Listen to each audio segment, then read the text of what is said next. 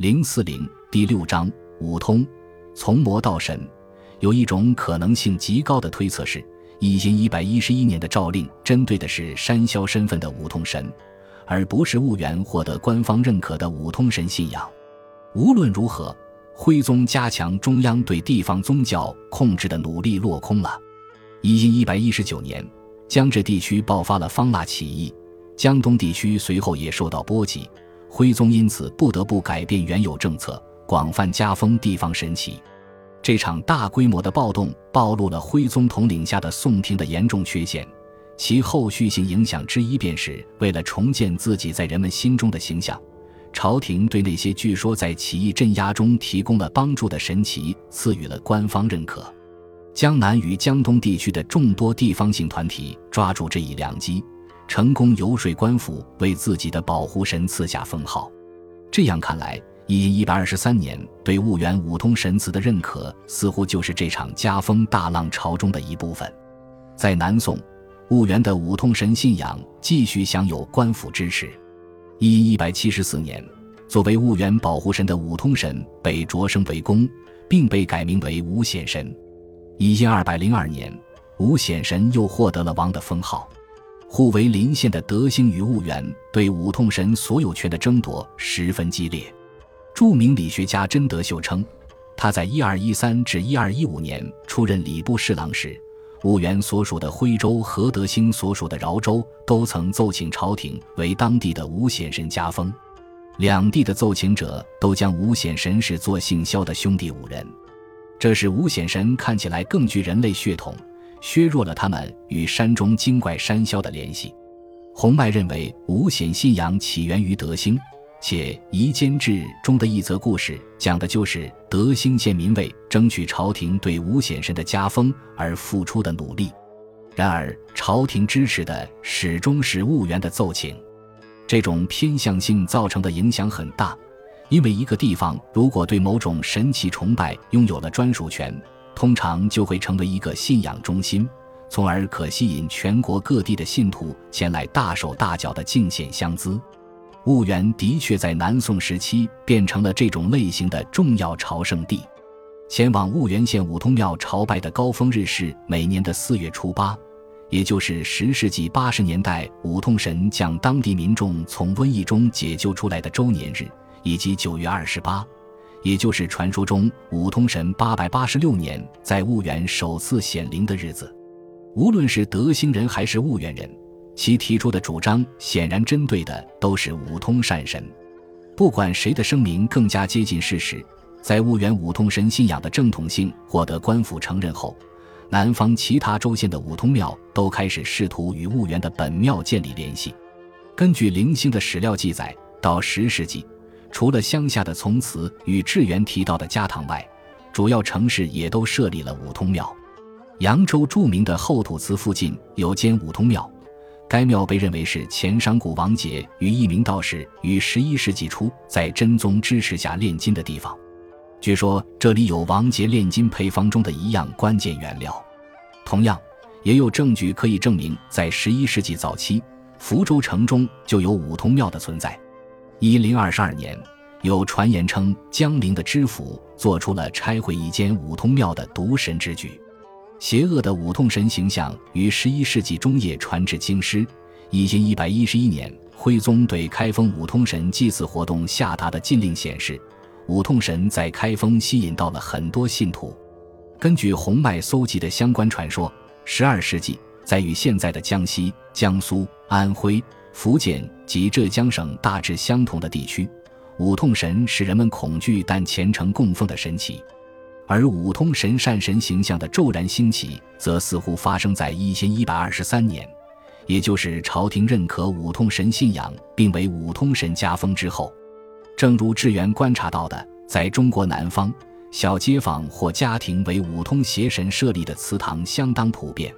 这一点也可在洪迈的《夷坚志》中得到证实。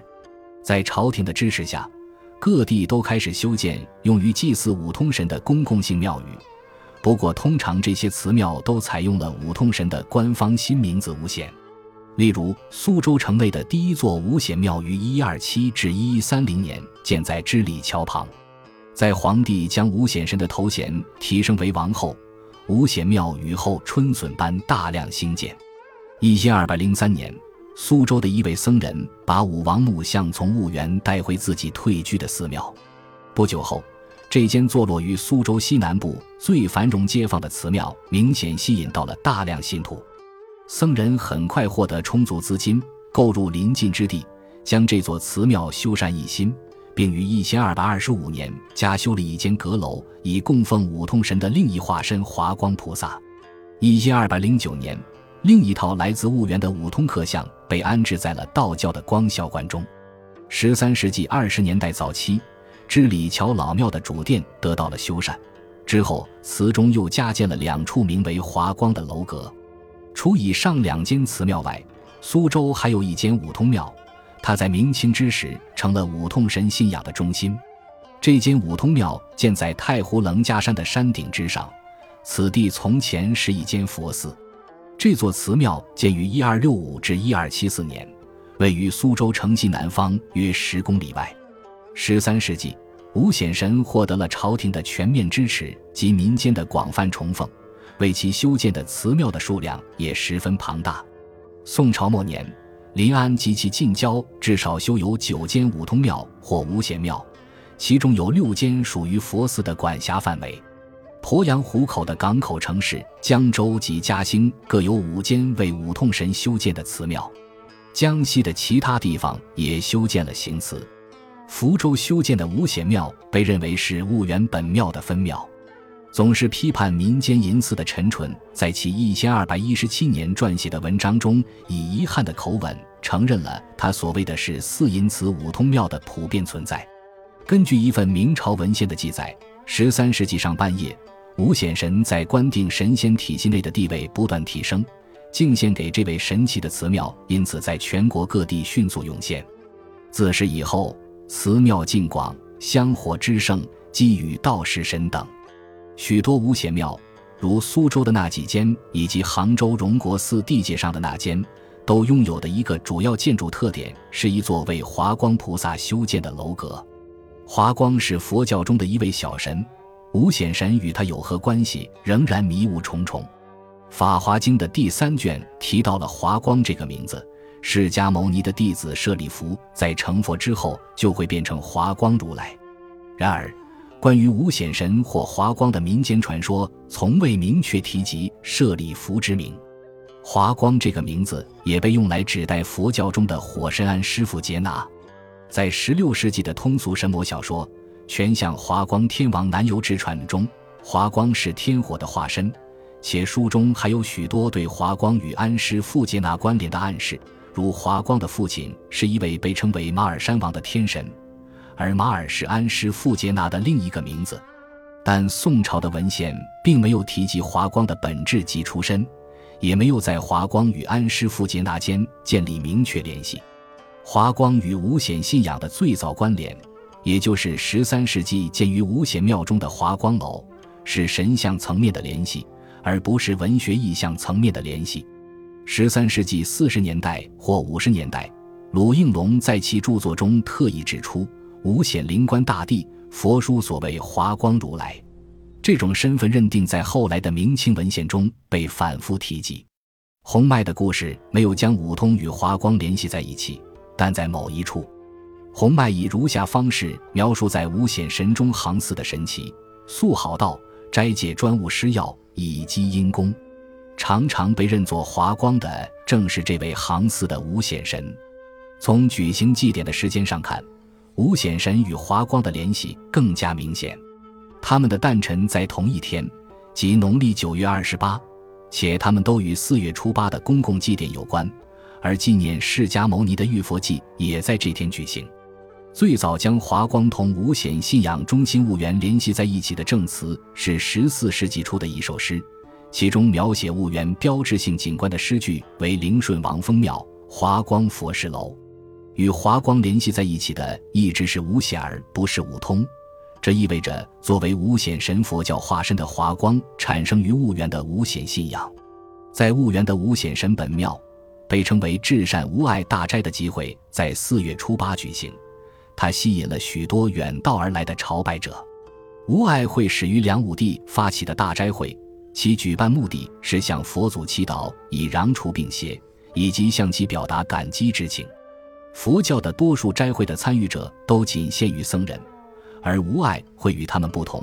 他把信奉佛教的僧众与俗众聚在一起，共同为世间的生者与亡魂祈求福报。对于吴爱会与华光或吴显间的关系，我们只能自行猜测，但我们应该记起一件事，即一年一度的吴显相会举办的最初目的是纪念吴显神在四月初八显灵，帮助婺源百姓免受利益之苦。婺源举行的五显大斋的知名度在南宋时达到了巅峰。在洪迈讲述的一个故事中，主人公于一心一百九十六年四月初八前往婺源拜谒那里的武侯庙，在那里拈八日香后方才返回池州的老家。婺源的一部地方志子夸称，该香会甚至还吸引了来自海外的朝拜者。宋末之时。蜂拥至婺源参加五显相会的香客引起了江东提刑的警惕，他曾经颁布禁止该集会的禁令，但无济于事。在蒙古人征服中原不久后的十三世纪八十年代，每年四月初八，信奉五显神的四方民继续前往婺源参加香会。这一被五显神的虔诚信徒称为“佛会”的香会，极大地促进了当地经济的繁荣。朝拜者的庞大数目使五显相会成为南宋规模最大的年度庙会之一，婺源也因此成了天下商贾凑集之地。元朝昆山县志的编纂者沮丧地发现，昆山百姓对于前往婺源拜谒五显神本庙具有极大的热情。宋末，一位僧人从婺源本庙奉香火回到昆山，然后建立了一座供奉五显神的行祠。本集播放完毕，感谢您的收听，喜欢请订阅加关注，主页有更多精彩内容。